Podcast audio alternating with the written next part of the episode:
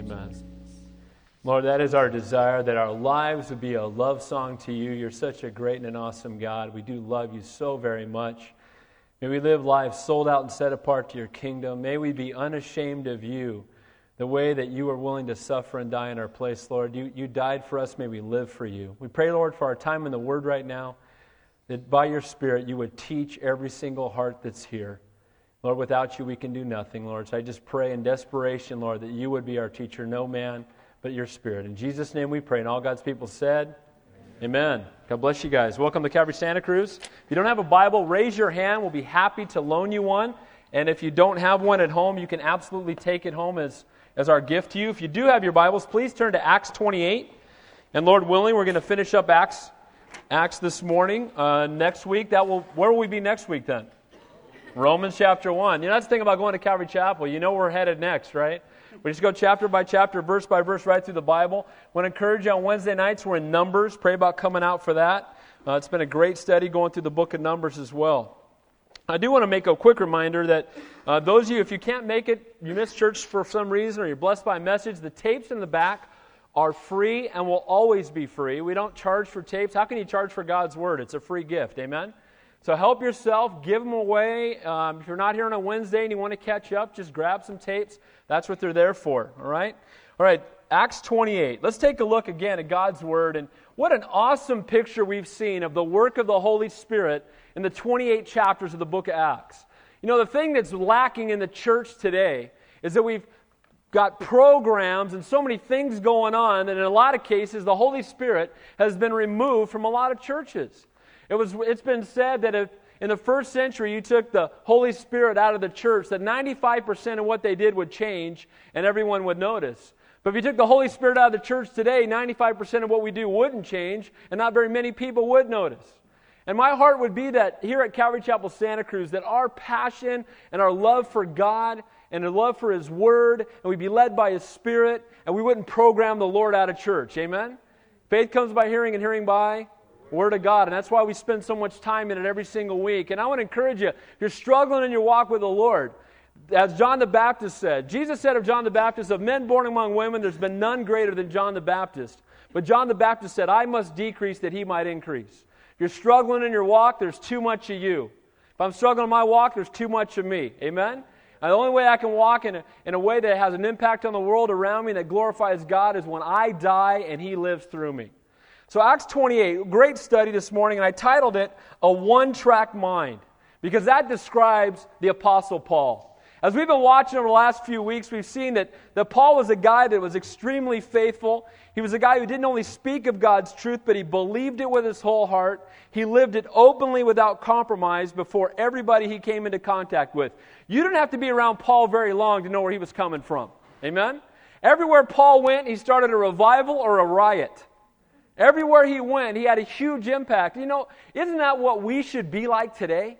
Shouldn't we be people that people know us for five minutes, ten, or however long they know us? They should know where we're coming from, what the passion of our life is. That we would have one track minds, and the track wouldn't be our career or the pursuit of, of wealth or the pursuit of possessions, but the pursuit of our Savior, knowing Him better, loving Him, and letting the whole world know how much we love Him. You know what? If anything, I, I, I would say that he was the original Jesus freak, right? He was the ultimate fanatic. You know what a fanatic is? I've told you this before. A fanatic is somebody who you can't change his mind and he won't change the subject, right? And that's what Paul was. Man, you could not change that guy's mind and he would not change the subject. And he preached Jesus and you know, and I love his heart because no matter what happened to him, Paul said another opportunity for the gospel. And as we've been watching over the last few weeks, three of my favorite verses in the Bible, and if you're taking notes this morning, you might note these. These are three of my favorite verses in the Bible, and all inspired by the Holy Spirit, but all penned by Paul. The first one is that my favorite verse, my life verse, is Philippians 1.21, where Paul said, For me to live is Christ and to die is gain. And what does that mean? It doesn't mean that Christ is first in my life. It means he's first He's 10th, he's 50th, he's 100th, he's every number in between.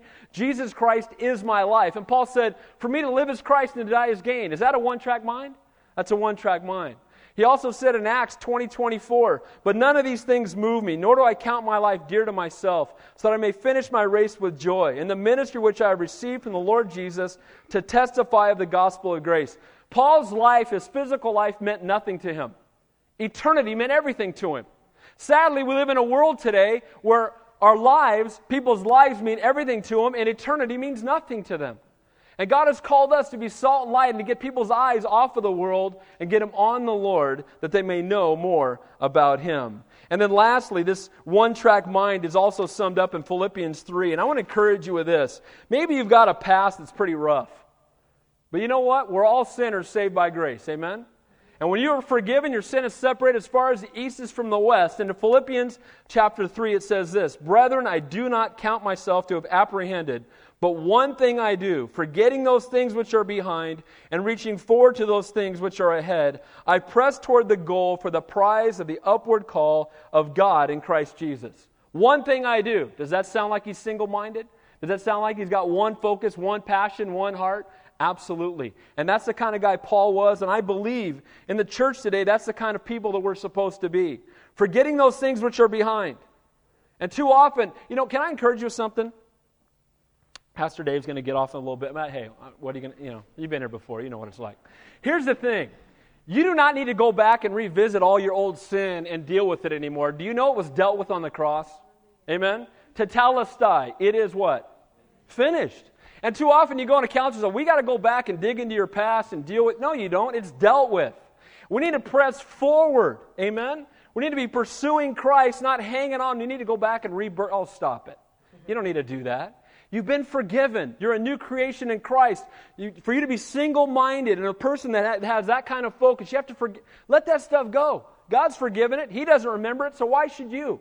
Why should you dwell on it? Amen? That's the kind of guy that Paul was. And he was a faithful man. He was focused on eternity. And for Paul, these were not just empty words, but he lived it. I want to read one last thing to you before we get into the text. And again, this is a great portion of Scripture. It says in 2 Corinthians chapter 11, verse 23 through 28. This is talking about Paul's life. Okay? It's one thing to say, Lord, I'm sold out for you. And a lot of people say, I want to, ha- I want to have a life like Paul. But guess what? If you want to be used mightily like Paul, then hold on. Because let me t- describe Paul's life to you. Here's what he says Are they ministers of Christ? I speak as a fool. I am more. In labors more abundant, in stripes above measure, in prisons more frequently, in deaths often. From the Jews, five times I received 40 lashes minus one. Three times I was beaten with rods. Once I was stoned. Three times I was shipwrecked. A day and night in the deep I've spent in the deep in journeys off, in perils of waters, in perils of robbers, in perils of my own countrymen, in perils of the Gentiles, in perils in the city, in perils in the wilderness, in perils in the sea, in perils among false brethren, in weariness and toil, in sleeplessness often, in hunger and thirst, in fastings often, in cold and nakedness, besides the other things that come upon me every single day. Now, how many of you want to have a testimony like Paul? Raise your hand right? We want to be used like Paul, but get, then hold on. And too often, what happens is, as Christians, we go through trials and we start getting bummed out at God. It says in James, Count it all joy, my brethren, when you fall into various trials, because trials give us an opportunity to be a testimony to the world around us.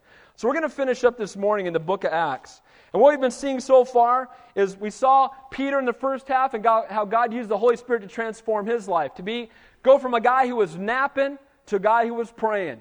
To go from a guy who was running away from a little girl to a guy who stood up and spoke boldly the promises of God. A guy who was ineffective in ministry to a guy God used by the power of the Holy Spirit to lead 3,000 people to the Lord in a single day. What happened to Peter? The Holy Spirit's what happened to him. The Apostle Paul, he was persecuting the church. His name was Saul of Tarsus. Holy Spirit got a hold of him. What happened to him?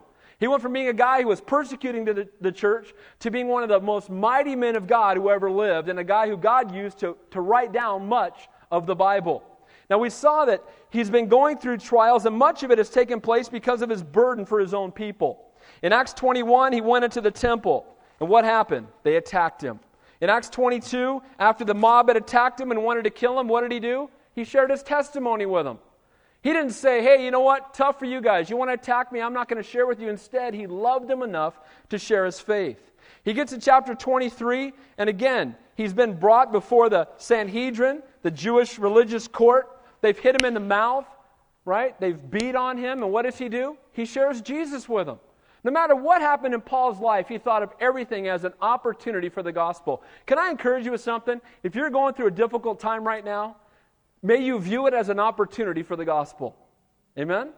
You know what? It's real easy to be a Christian when you're on the cruise ship to heaven and everything's perfect, right? When everything's great, there's money in the bank, everybody's healthy, the job's going well, relationships are wonderful, nobody's sick, everything's wonderful. And you know what? It's real easy to be the Christian then, but how do you respond in the times of difficulty? That's where we find out where we're really at with the Lord. God had promised Paul that he would deliver him, and when, whenever accusations came, when everything came against him, Paul continued to trust God. He's brought before Felix. He shares the gospel with him. What did Felix say? I'll talk to you about this again later. He procrastinated. We talked about this. No decision is a decision when it comes to Jesus Christ. Jesus said, You're either for me or you're against me. If you're not for him this morning, you are against him. He loves you, he died for you, and he desires you have a relationship with him. We then get to chapter 25, and, and there's a, you know, they want to attack him, and again, Paul stands trial before Festus, this new governor. He appeals to Caesar. Again, he stands before King Agrippa, and every single time he's brought before somebody, he doesn't say, I've been treated unfairly. He just says, Praise God, here's somebody else I get to minister to. If you remember, at one point, he was put under arrest for two years without accusation, and what did he do? He was chained up to somebody every six hours. Witnessing opportunity. Amen? He's got a captive audience. If you're chained up to Paul, you're going to get six hours of Jesus, I promise you, right? He's like, dude, you need to get saved. The guy's like, where's he going, right? I love getting on a plane on a long plane trip, by the way, and sitting down next to somebody because, man, you can, you can, you can share like the whole Gospel of John on the long enough of a trip, right? And so he had a captive audience. He didn't say, Man, I'm chained up and God had promised me that I was headed. He never said that. He said, Lord, you put me here for a reason. Praise God. And then last week in chapter 27, if you'll remember, you went into a storm. And remember what happened? He told the people, don't, hey guys, if we leave Fairhaven, we're going to hit huge storm and it's not going to be pretty. Lives could be lost. And what did they do? They said, we don't need to listen to you. We've got the captain here. And the captain knows more than you do. We're going to disregard godly counsel and we're going to go with worldly counsel. And that didn't work out too well, did it? They went out and they, they basically gave up hope of living. They thought their lives were over. And Paul began to be the one that went from being a prisoner on the ship to being the captain and telling them, guys, here's what we need to do. And we know that God delivered them. The ship was wrecked and the ship was destroyed, but they all went to shore. And as it says there in ch- chapter 27, some on board, so they would have liked it in Santa Cruz, right? Surfers, right? Some on boards made it into shore. And so that's where we come to in chapter 28. These guys are washing up on shore. They've been in this hectic storm. And it's in the middle of winter, which means it's freezing cold outside. They've been out in the ocean. The storm's been kicking them around. They thought they were going to die, and now they wash up on shore. And as they do, we're going to see the one track mind of Paul. Because we're going to see that in his one track mind, that, and if you're taking notes this morning, that when someone has a one track mind, these are attributes of someone with a one track mind spiritually. Number one, they'll have a servant's heart. If you have a one track mind toward Christ, you're going to esteem others greater than yourself, and you're going to desire to serve. If you have a one track mind towards the Lord, you're not easily going to be shaken. You know what? The Bible says a double minded man is tossed to and fro, right? But someone who's in love with the Lord, your walk ought to be more like this than like this. Amen? If your walk's like this, you need to get your eyes on the Lord. You need to get your eyes on the eternal and off the temporal. Number three, you walk, you'll be a walking testimony to God's power. Number four, you'll find fellowship to be a place of strength.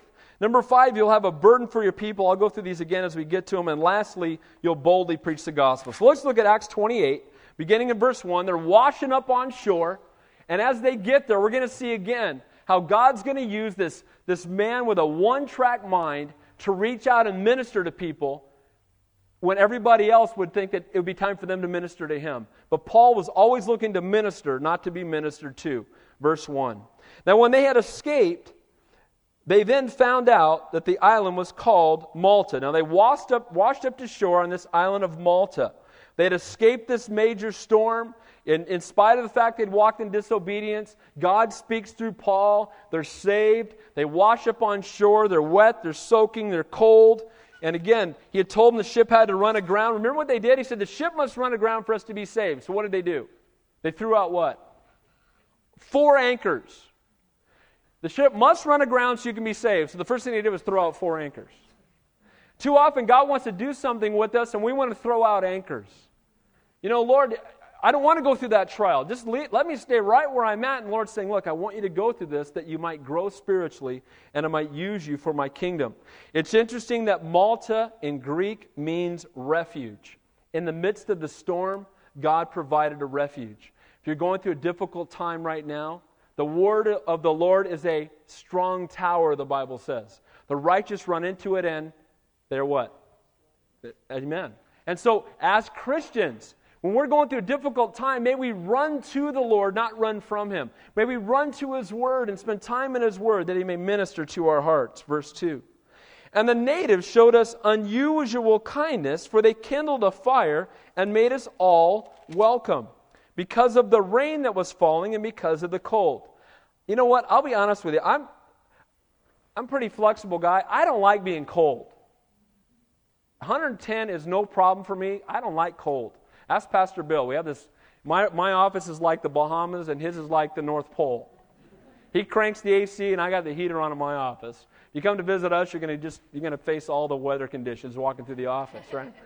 And the reality is, I don't like being cold. And I can't imagine. You can imagine getting, and I, well, in a way I can. I do baptisms in 51 degree uh, water down there. And you get out and your legs are blue. And, you know, these guys are getting out and they're cold and it's been raining and, and you know, they've been tossed around in a storm and, and they're tore up. And can you imagine a more welcome sight than a huge bonfire? These guys ran over there. Oh, this is great. You know, stand as close as I can to this thing. Let my heart be warmed. And they run to this blazing fire. Now, I want you to see something, though, as these 276 guys go up to the fire. I want you to see what Paul does. Now, this may seem like a minor thing, but I want to show you that this reflects the heart of Paul. This reflects the heart of someone with a one track mind. Look what it says in verse 3. But when Paul had gathered a bundle of sticks, now let me ask you something. If you've been tossed to and fro in the ocean for 14 days, I told you my story last week. I was ripped after being out there for a day and a half of not good. Seasickness is no fun, all right? I've had it, not good, right? And can you imagine 14 days of that? I would, I would just probably fall out in the sand and lay there by that fire for about a week. And instead, what does Paul do? Paul goes out and starts gathering firewood. Again, heart of a servant, always looking to serve, always looking to minister, not to be ministered to. Can I encourage you with something? If you are looking for a church and you're always looking for one that will minister to your every need, you will never find it.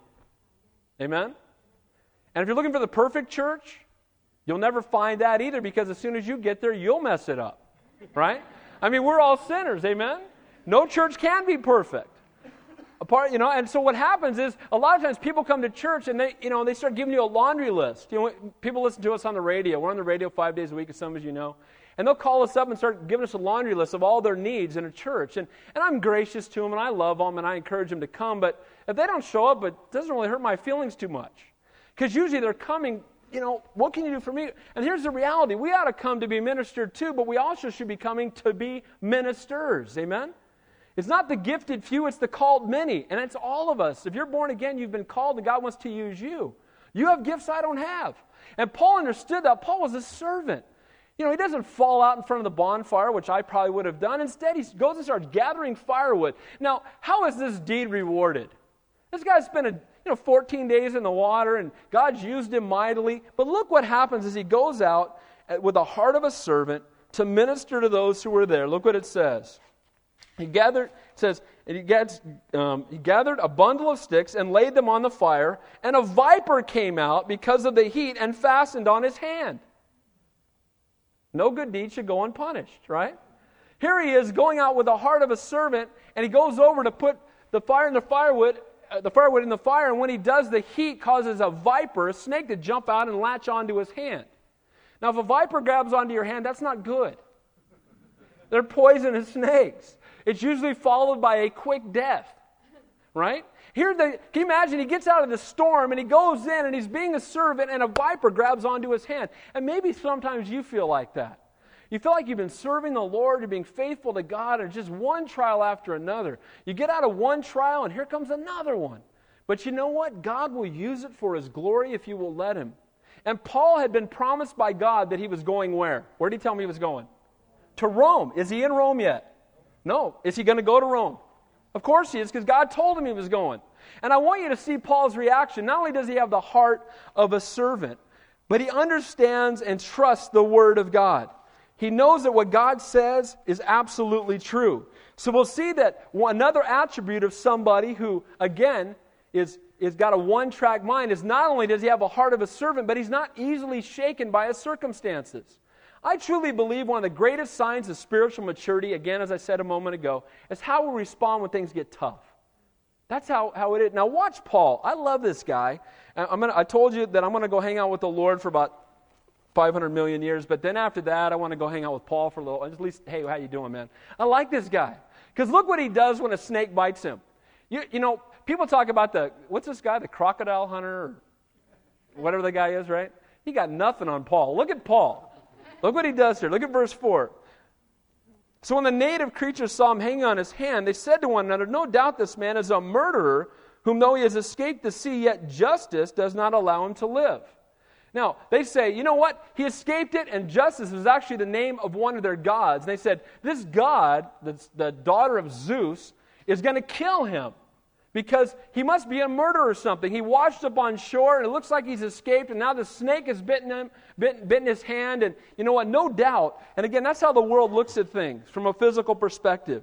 But watch Paul's response. But he shook off the creature into the fire and suffered no harm. I love this. Paul wasn't shaken by the snake, the snake was shaken by Paul. Amen? Grabs hold of him, he's like, throws it in the fire. Who won that battle? right? Might have, I, it doesn't say here, but maybe he had some roast snake after that, right? A little viper sandwich or something, right? But here, what you know, again, the snake grabs a hold of him, and he's not shaken by it. He doesn't panic. He doesn't run up and down the beach screaming, ah, right? Which I might have done. He doesn't do that. He just looks at it, shakes it off into the because he knows God said, "I'm going to Rome. I'm not there yet. This isn't going to be a problem for me." and throws it into the fire. And you know what? When you have a one track mind, you're not easily shaken by your circumstances. If you're easily shaken by your circumstances, may you get your eyes on the Lord. I used to tell the youth group, I was youth pastor, most you know, for almost 15 years. And when I used to tell my youth, I said, guys, in the four years I have with you, one of my main focuses and goals is to get your eyes from turning side to side and get you looking up. If I can just get you to stop worrying about what others think about you, Get you to stop looking around and, and having your eyes focus on the world and get your eyes on Jesus Christ. Four years from now, I'm going to be blessed. And that's really where our heart needs to be. And that's where Paul was. Paul didn't worry about his circumstances because he knew who was in control. And it's one thing to say God's in control, and it's another to live like it. And Paul did view things, again, through spiritual eyes. It says there that no harm would come to him. It's interesting in Mark 16. It was promised by Jesus when he was sending them out with the Great Commission. He says, And these signs will follow those who believe. In my name they will cast out demons. They will speak with new tongues. They will take up serpents. It will by no means hurt them. They will lay hands on the sick and they will recover. This is a fulfillment of Scripture. He went through a trial that Scripture might be fulfilled. Let me ask you a question. What happened to our Savior? Did he go through the ultimate trial? Amen? But it happened that Scripture might be fulfilled, that God might be glorified, that we might be able to be saved. Amen? And when we go through trials, we want to be Christ like, we want to be servants of our Master. Blessed are you when they revile and persecute you for my name's sake, for so they did the prophets who went before you. As we serve God, we're going to face the same things that our Savior faced, the same things that prophets like Paul faced. So, number one attribute is a servant's heart, and number two is not easily shaken not easily shaken by what's going on in the world. Can I encourage you with something too? Is our world becoming more and more evil? There's no doubt, is there? You just pick up the paper every day. But here's the good news who's in control? God is, amen? And you can't vote God out of office, by the way. No matter, no matter what happens in November, God is still going to be God, and God is still going to be on the throne, and God still has us in Santa Cruz, Santa Cruz, Holy Cross, that we might be here to reach a lost and dying world with the truth. Amen? I have people call me and say, Pastor Dave, what are you doing in Santa Cruz, man? What were you thinking when you went there? I said, Well, I wasn't thinking. The Lord sent me, so I went. But here's the reality what better place to take a halogen light than the darkest place around? Amen? And God's got us here. You're called, you're here. So God wants to use you to be salt and light to a county that so desperately needs the Lord. So a servant's heart not easily shaken. In verse 6 through 10, we're going to see that a walking testimony to God's power. I'll tell you what, I love. Do you know, some of you have no idea what a blessing you are to me. I've seen some of you, when I met some of you in the recent months and recent years, some of you, when you came here, you didn't even know the Lord.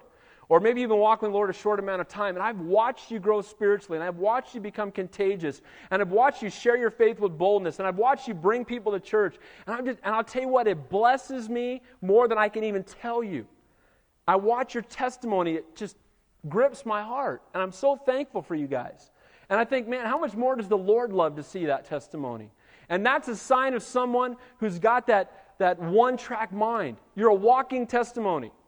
Lazarus, what happened to Lazarus? He what? He died, right? He was dead. And then he died, he was in the ground for several days. And then Jesus showed up and said, Lazarus, come forth. And if he just said, come forth, every dead person on the planet would have got up, right? Because Jesus triumphed over sin and death. And Lazarus came hopping out in his grave clothes. Now, let me ask you a question. Do you think Lazarus was a testimony the rest of his life wherever he went? If you go to someone's funeral on Friday and they show up at work on Monday, that's a testimony. Amen? And you know what? We're new creations in Christ. And we should be like Lazarus. We should be, once I was dead, but now I'm alive. And everywhere we should go, the power of God should be evident in the way that our lives have been transformed. That's the sign of somebody with a one track mind. Look at verse 6. It says, However, they were expecting that he would swell up or suddenly fall down dead. But after they had looked for a long time and saw no harm in him, they changed their minds and said he was a god. Now, is this the fickleness of men or what? A minute ago, they said he's a murderer. He's really bad news. He's going to die any second. And then they said he's a god. Does that sound like a, a steady walk? These guys are tossed to and fro. One minute he's cursed, the next minute he's God. And I love Paul's heart, though. He's a man who is a walking testimony. Everywhere he went, it was evident that God had transformed his life. Verse 7. In that region, there was an estate of a leading citizen of the island whose name was Publius, who received us, entertained us courteously for three days. Now, it doesn't say here why he, he received them into their house. Do you think that the word got back that this guy was bitten by a viper and didn't die? I think more than likely, dude, Publius, man, there's a dude down on the, on the, uh, the snake bit him. He shook it off in the fire and he's just walking around, man. Really? I got to meet this guy. Bring him in here. Walk in testimony everywhere he went.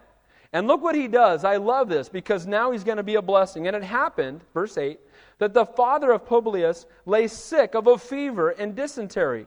Paul went to him and prayed. He laid hands on him and healed him.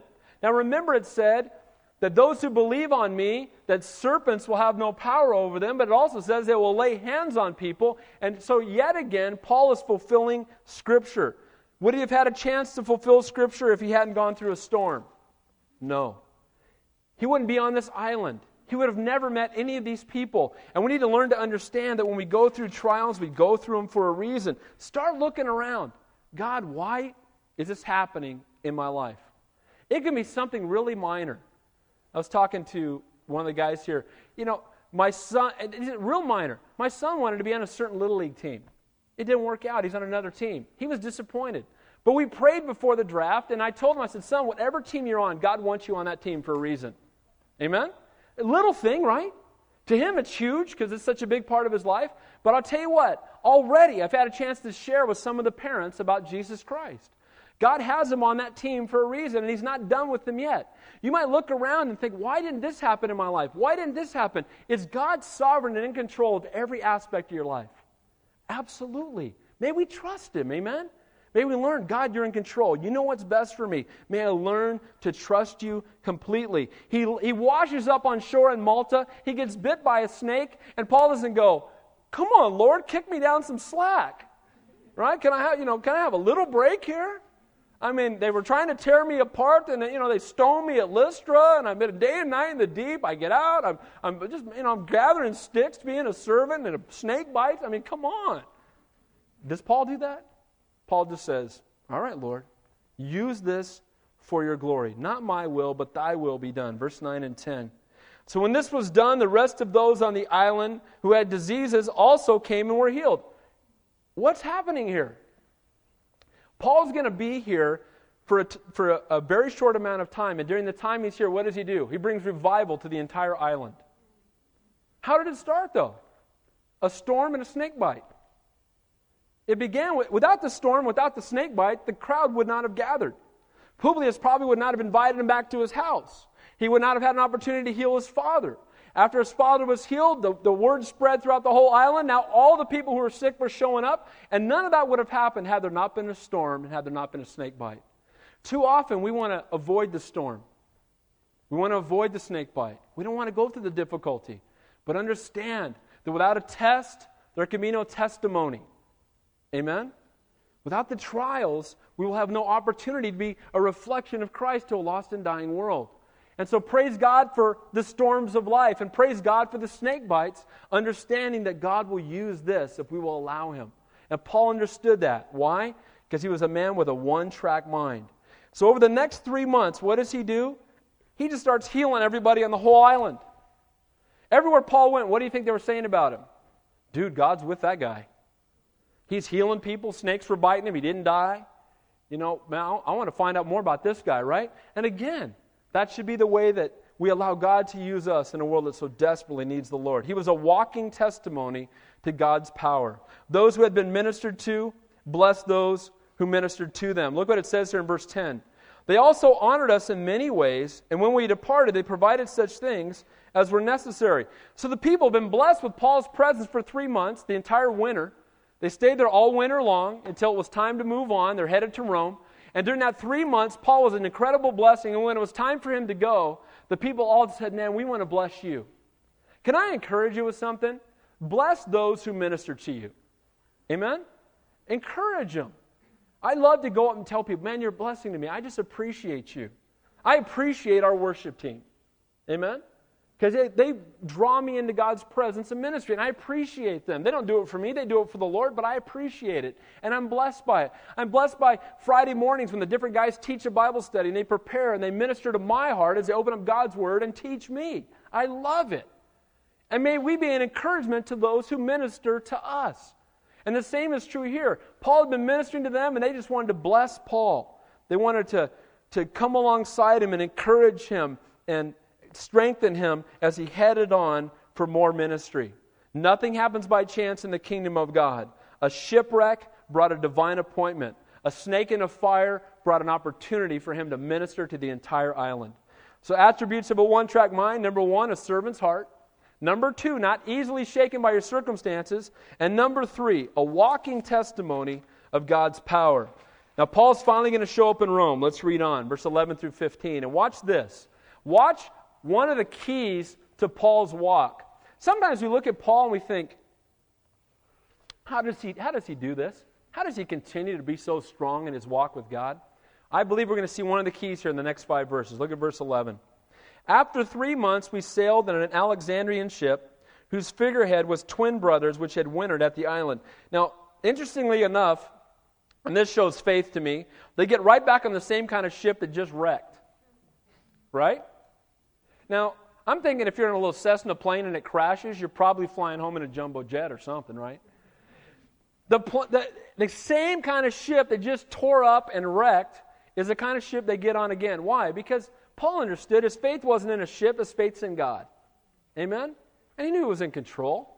And he gets right back in the same kind of ship. And it's interesting that this ship had these twin brothers, the sons of Zeus, out on its head. It was the gods of the heathen sailors, but we know that that wasn't who Paul was placing his faith in. He's a prisoner, he doesn't really have a choice, but again, he obediently gets onto the ship. Verse 12. And landing at Syracuse, we stayed there three days. Now they move 80 miles south, they stayed there for three days, and according to tradition, during those three days, guess what Paul did while he was in this place? He founded a church. He was there three days. You got to love this guy. He's there for three days. He's like, okay, divine appointment again. He's not like, all right, I got three days to nap. I can rest. Hey, you know what? We'll rest when we get to heaven. Amen? Plenty of time to rest when we get there. And what does Paul do? He says, hey, divine appointment. He plants a church. He's only there three days. Praise God for men like Paul, a man with what? A one track mind. Verse 13.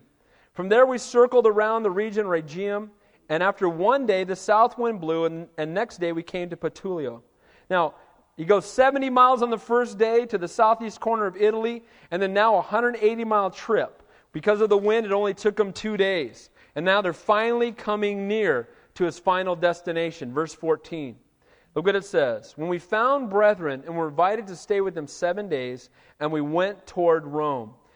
Verse 15. And from there, when the brethren heard about us, they came to meet us as far as Appii Forum and three inns. And when Paul saw them, I want you to note this, he thanked God and took courage. Now, the Appii Forum is 43 miles from Rome. The three inns are 33 miles from Rome. This means that some of the, the brothers in Rome ran out to meet Paul. And when Paul's getting near to Rome, all of a sudden he looks up, and here are brothers and sisters in Christ meeting him to encourage him. And I'll tell you what, when Paul saw his brothers and sisters in the Lord, he thanked God and took courage. You know what? No matter where you are, isn't it refreshing to be around other Christians? You know, I've been in Russia. I'll never forget this. In 1992, I was in Russia, and the wall had yet to come down. And I'm in Russia, and I'm standing in this brand new Calvary Chapel, Moscow. It was awesome. Wasn't very many people there, but I'm singing a praise song, and there's this little babushka lady singing in Russian, and I'm over here singing in English and I'm weeping because I don't even, I can't even speak to her, but we got Jesus in common. You know, I went to India just recently and standing with these guys, they're singing in one language, I'm singing in another, but we got Jesus in common. And I've built relationships with people in line at Magic Mountain. Amen? Guy's got a Christian t shirt on. And I mean, you're 30.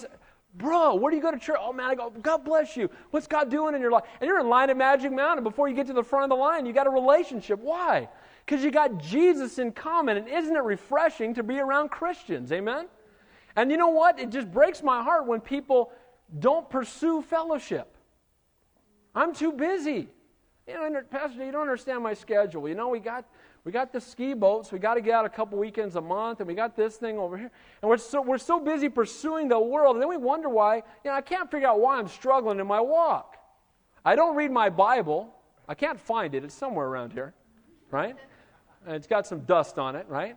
I, can't find my Bible. I, I, you know, I used to have some worship music in my car, but I can't find that either. And I was at church, you know, I go by once every two months or so, and you know, I'm just really struggling. I can't figure out why. If you only ate once every two months, how strong would you be? Right?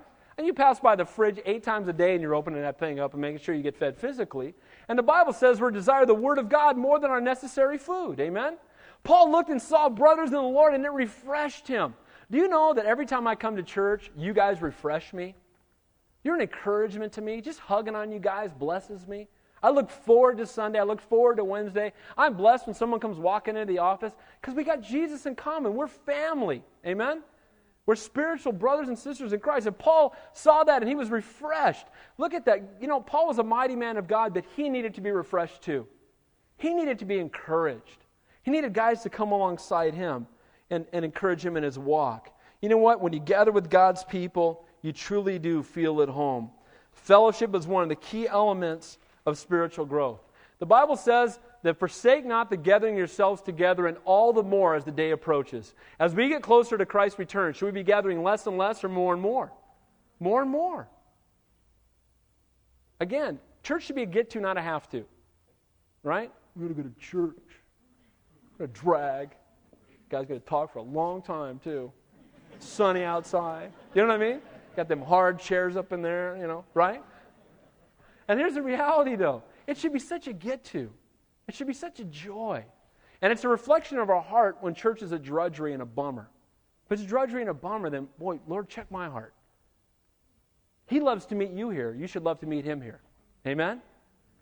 That's, and Paul was refreshed and he was encouraged and again, a servant's heart, not easily shaken, a walking testimony of God's power, and strengthened in fellowship. Verses 16 through 22, we're going to see that someone with a single purpose, the one track mind, has a burden for his people. Look at verse 16. And it says there, wait a minute, let me go back and read 15, yeah, 16. Now, when we had come to Rome, the centurion delivered the prisoners to the captain of the guard, but Paul was permitted to dwell by himself with the soldier who guarded him. Guess what this is? Paul was placed under house arrest, and guess what happened again? He had a different guard chained to him every six hours. Was Paul bummed? No. Sweet. New mission field. New set of guards. All right, bring them on in. What's your name? Oh, man. Let's begin at Genesis, right? Let's just, let me take you right through the Word. I'm going to tell you all about Jesus, right? And that's what he could, and again, what an opportunity. And again, trials are an opportunity for the gospel. It's not something we should be bummed about, it's something we should be blessed by. Again, it's interesting. Later in some of the letters, we see that it says, And the saints in Caesar's house greet you. How did saints get into Caesar's house? I think it's these guards, right? Paul's witnessing to them. They're getting saved. They're going home and telling their family. He's starting revival one person at a time. You know, start with the guy in the cubicle next to you. Start with your next door neighbor. You know, we don't have to be Billy Graham and pack a stadium with 50,000 people. Start one at a time. Amen? Just reach out, love on them, preach to them. That's what Paul did. That ought to be our heart. Paul had a one track mind. Verse 17. And it came to pass after three days that Paul called the leaders of the Jews together. So when they had come together, he said to them, Men and brethren, Though I have done nothing against our people or the customs of our fathers, yet I was delivered as a prisoner from Jerusalem into the hands of the Romans, who, when they had examined me, wanted to let me go because there was no cause for putting me to death. But when the Jews spoke against it, I was uh, uh, compelled to appeal to Caesar, not that I might, not that I had anything to which to accuse my nation. He said, The reason I'm here is not because I have an accusation against anybody. I'm here because it's all part of God's plan. God brought me here. I have no accusation to, to make. I've done nothing wrong, but it's God's divine appointment, God's divine will. And look who he goes first. Who does he always go to first? Paul, who does he go to first every time he gets to a new city? Who does he go to? The Jews. Every time. Because he has a burden for his brothers. The guys that, you know, he had studied at the feet of Gamaliel. He was the Jew of all Jews, and he had a burden for the Jews, and he always went to them first. But when they wouldn't receive him, he would shake the dust from his feet and move on. Verse 20. For this reason, therefore, I have called to you to see you and speak with you, because for the hope of Israel I am bound with this chain. So, why is he in chains?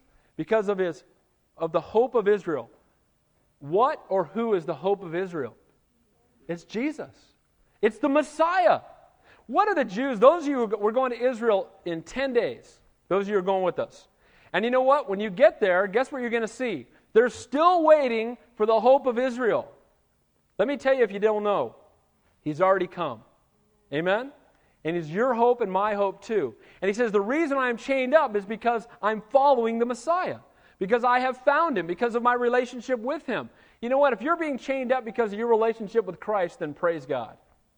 Chuck Smith recently at the pastors' conference, uh, you know, he said, uh, he said, you know, they're saying now they may make it a hate crime to speak against homosexuality even in churches. And he said, if they do that, then you better put a, better put a file in my cake and send it down to the jail because I'm not going to stop preaching the truth. Amen? And here's the reality we need to speak the truth and trust that God's in control and know that He's faithful. And if we're in chains because we're speaking the truth of the gospel, then bring on the chains. And Paul said, I'm in chains because of my relationship with Christ, because I'm being identified with him. Paul's only crime was being linked to Jesus. Again, blessed are you when they revile and persecute you for my name's sake. Verse 21. Then they said to him, We neither receive letters from Judea concerning you, nor have any of the brethren who have came reported or spoken any evil of you. But we desire to hear from you what you think. For concerning this sect, we know that it's spoken against everywhere. You know what? Isn't this interesting? What was the common thing about Christianity in the first century when the church first started? What were they doing? Everybody was speaking what? Against it. Is everybody speaking against it today? Big time. Nothing new under the sun. Amen? You know what? If somebody's speaking against what you're doing, then you must be doing something right. Now, again, doing it in love, not standing on a box with a blowhorn and, you know, screaming at people. Because truth without love is brutality, and love without truth is hypocrisy, and that's why we must speak the truth in love. Amen? Do it in a loving way, do it in a kind way, do it in a gracious way, but speak the truth. And he's saying, they're saying, look, everywhere we know that the Christians are being spoken of against. They knew Christian faith had been associated with and spoken against everywhere. And again, it's still true today. People either accept Christ or they reject him. They're either speaking for him or speaking against him. Can I encourage you something? I'm praying hard that we get the Bible back in school. Amen? Do we need Bible, the Bible back in our schools? Go walk around on a campus sometime and come back and tell me what you think. You know, you can have posters for everything under the sun, but you can't talk about Jesus. Man, we need to get Jesus Christ back on campus. And let me encourage you if you've got kids in public school, you encourage them to be the salt and the light of that campus and not to be ashamed of the Lord. If my kids ever came home being suspended from public school for talking about Jesus, they're not getting in trouble. They're getting a high five. Amen? Kids used to come to me in youth group and say, Pastor Dave, they won't let us pray at school. You know what I tell them? Pray anyway. They won't let us take your Bible. Take your Bible anyway. Just, you know, I had a boss one time. You can't, you can't be praying at work, Dave. Uh, yeah, I can. And I'm gonna. You know what I mean? You need to fire me, go for it. You know, I'm not, we're not, you know, yellow page salesmen or contractors or, or whatever job you have that happen to be Christians. We're Christians who happen to do our job. Amen? We're Christians first. And don't tell me to stop talking about my Savior. You can't tell a Christian to stop praying. It's like telling them to stop breathing. Telling a Christian to stop sharing his faith is like telling him to stop. You can't. It's impossible. You can't separate me from Jesus. If you're in love, with, can you imagine telling Paul that? Paul, you got to stop talking about the Lord. I often wonder if Paul was in like McDonald's, what would he do? Dude'd be standing up on a table. You know he would, right? He'd be like on the table, you know what? Let me share with you about the love of Jesus Christ. They chain that guy to me, right? That's what he'd be doing. And may we have that same heart and that same eternal focus and be looking at those around us as an opportunity for the gospel. So, someone with a one track mind has a servant's heart, is not easily shaken, is a walking testimony.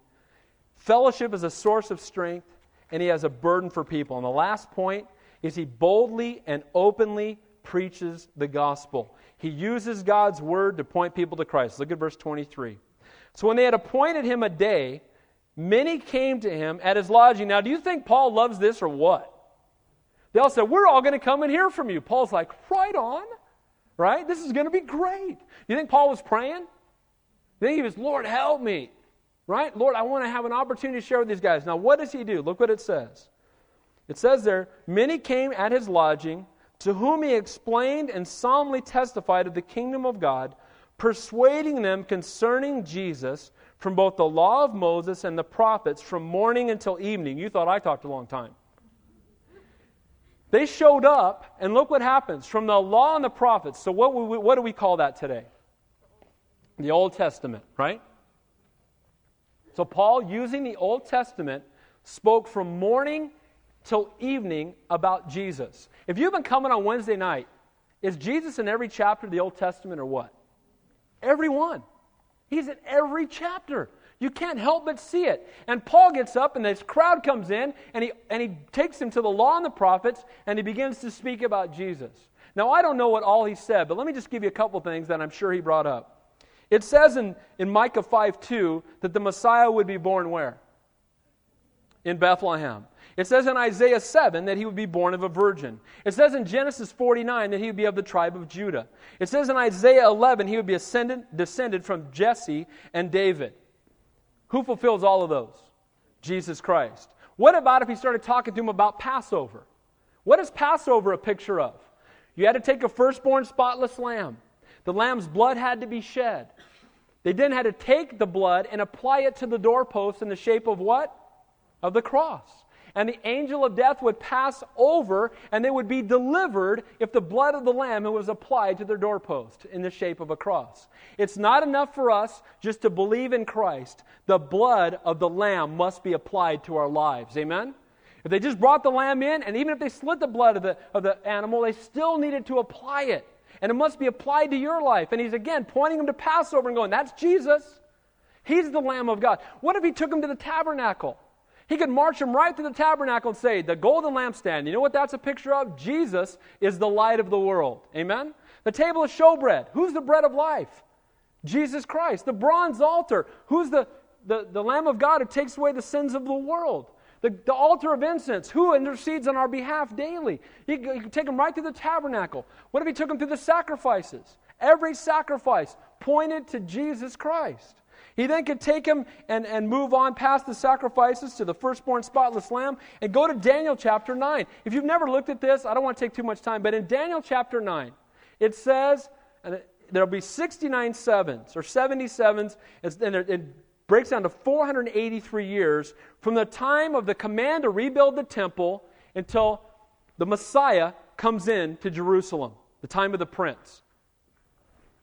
On March 14th, 445 BC, Artaxerxes gave Nehemiah the command to rebuild the temple. 173,880 days later, just like the Bible said, that comes out to April 6, 32 AD. Guess who came riding into Jerusalem on the back of a donkey? Jesus Christ. I know that was part of this message. Now, can you imagine from morning until evening, he's just taking the Old Testament going, here's Jesus, here's Jesus again, here he is again, here he is again, here he is again. He's talking to Jews. They know the Old Testament. He's preaching Jesus Christ. Man, you got to love it. I'd love to have a tape of that message. How about you? Amen? I mean, give me that one. I'll put that in my car and leave that CD running, right? I mean, what a blessing. But again, that's God's Word. You know what? All other gods that people talk about are dead. There's no foundation for them. Muhammad's dead and Buddha's dead, all dead, but Jesus Christ is a risen and living Savior. And every page of this Bible points to Him, and He fulfilled it all. That's the God we serve, amen? Shouldn't we be excited about that? And that means we can believe what we've read so far. Guess what's coming, guys? You look, read Revelation, when it's over, we win. Amen? We win. He's coming back. We're going to heaven. When you get downtrodden, remember the Lord loves you and He's coming back. I love this. It also says in Zechariah He'd come in on the back of a donkey. It says in the Old Testament that the Messiah will be betrayed for 30 pieces of silver. In Psalm 22 and Isaiah 53 in the Old Testament, the crucifixion was clearly pictured hundreds of years before the crucifixion existed. How is this possible? Because God wrote it and Jesus Christ is God. Amen? No other, there's no other prophet that you can that decided where he was going to be born. How many of you decided where you were going to be born? Raise your hand. You can't decide that unless you're God. Amen.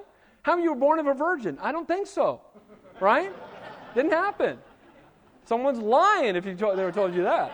So here's the reality. Look at our God and look at how clearly the Old Testament points to him. And you see Paul going, Hey, let me tell you guys all about my Savior.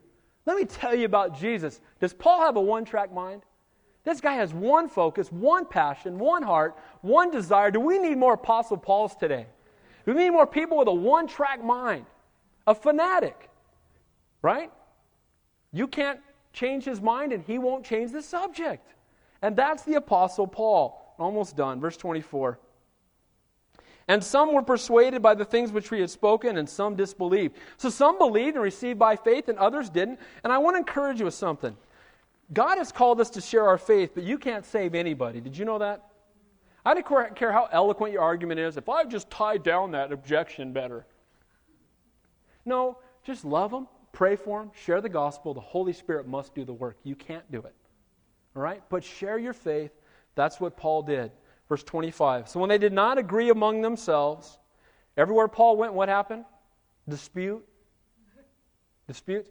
Most of you know I was on Channel 8 News last a week ago Friday, and they interviewed me about the whole homosexual marriage thing. And I had a, I was talking to a pastor on the phone before they interviewed me who told me not to, to let him interview me because it would only cause division if I spoke out against homosexuality and I shouldn't do it. I'm like, bro. And he goes, I'm not even sure what Jesus would have to say about it. And I'm like, I know what he would say about it. Dude, do you have a Bible? You know? Blows my mind sometimes. I'm talking to this guy, you got you, dude, you're outside your mind. What's wrong with you? But here's the thing. When Paul went places, was there disputes? Again, never self-righteous, never talking down. We hate the sin and we love the sinner. Amen? Love them. I love the homosexuals, but I don't like their sin. Just like I love adulterers and fornicators and sinners like me. Amen? I'm a sinner. Paul said he's the chief of sinners, but we don't condone sin. Amen? And Paul, everywhere he went, disputes arose. And you know, if we're going to have an impact on Santa Cruz County, we're not going to water down the gospel and start tickling ears so we can draw a crowd. Amen? Let's preach it. All of us. People need Jesus desperately. Amen? And we have the truth. We got the antidote to the death serum, right? Everybody's dying. There's a cancer, and it's called sin. And the result of sin is always the same death. And you know what God gave us? In the person of His Son, Jesus Christ, He gave us the antidote to the death serum of sin. And all we have to do is take it, and sin has no power over us anymore. We're new creations in Christ, and we're ha, heaven bound, as DC Talk would say. Amen? And praise God. And we need to be excited about that. And Paul certainly was. Why? Because he was a man with one track mind. Verse 26.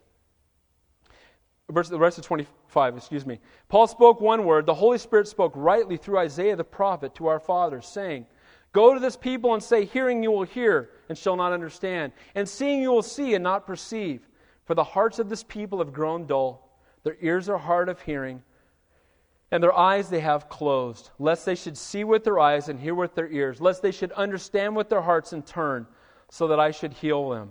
Therefore, let it be known to you that the salvation of God has been sent to the Gentiles, and they will hear it. This is a harsh word to his brothers, isn't it? He said, he, he quotes the Old Testament again, and he says, Guys, you rejecting the word is a fulfillment of prophecy because it said in the Bible that you would do just that. And now I'm going to take the gospel to the Gentiles, and aren't you glad he did? Amen? Thank you, Jesus. Right? I'm, th- I'm thankful that the gospel has come to us. Verse 29. And when he had said these words, the Jews departed and had a great dispute among themselves. Verse 30.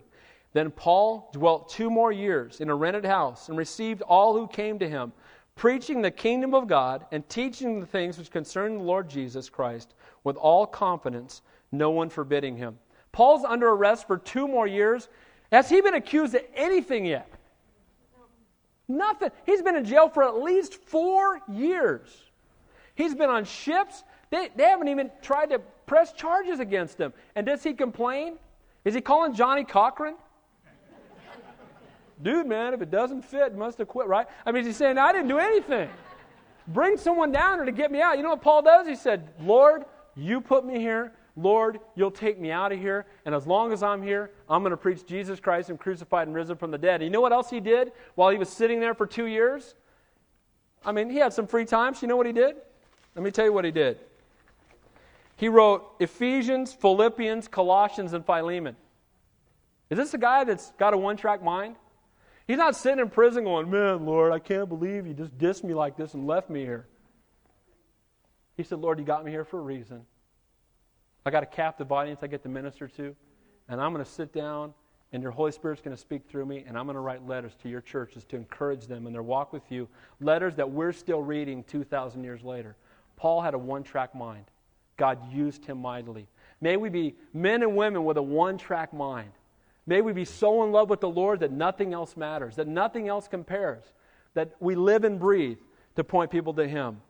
So, one track mind in closing servant's heart, not easily shaken, walking testimonies of God's power, fellowship being a source of strength and blessing, a burden for, for God's people, a burden for the people that are around us, and speaking boldly the gospel. Acts began in Jerusalem, it moved on to Judea, Samaria, and it ends in Rome. What's that a fulfillment of? The Great Commission. Isn't that what he told them to do? So in Acts, what have we seen? We've seen a church that radically is turning the world right side up. What did they have in that church that made it so radical? They had the Holy Spirit. It was a Christ centered church, not a program centered church. They weren't driven by programs and games. They didn't have the flying Wallendas there on Wednesday night. Bozo the Clown wasn't in the parking lot handing out Big Macs or whatever, right? What did they do? They were pointing people to Christ. And they had a passion for God. And they were filled with the Holy Spirit. Isn't that the th- same thing that should be happening with us today? They repaid persecution with kindness. They didn't overcome evil with evil, they overcame evil with good. They had a supernatural love for one another. They lived separate from the world, in it but not of it. They counted it a privilege to suffer for the cause of Christ. And it was all possible because of Acts 1 8 that says, You shall receive power from on high when the Holy Spirit has come upon you. Amen? May we decrease that the Holy Spirit within us might increase, that we might be single minded, that we might see Santa Cruz County turn right side up for Jesus Christ. Amen? Let's pray. Heavenly Father, we thank you for your word, and we thank you, Lord, that the same Holy Spirit that indwelt Paul, the same Spirit of the living God, can indwell every single one of us. I pray, Lord, that you would help us, Father God, to be men and women with a one track mind. Lord, that our heart and our mind and our passion, our focus would be on things eternal. The Lord, while we do our jobs as unto you, and we do them in a way that honors you, but Lord, at the same time, we look at every day as an opportunity for the gospel. We look at every person we come into contact with as a potential opportunity to share with them the love of God. Lord, may we see the world through your eyes. May we love people the way you love them. May we not be bummed out in the midst of trials, but may we see them as divine appointments and know, Lord, that you can use them for your glory if we will simply let you. Father, I pray, Lord, for your Holy Spirit to be upon us all. Lord, I just thank you and praise you. Lord, we lift up Santa Cruz County. Bring revival and start in our hearts. In Jesus' name we pray. And all God's people said, Amen. Amen. Let's stand and close the worship song.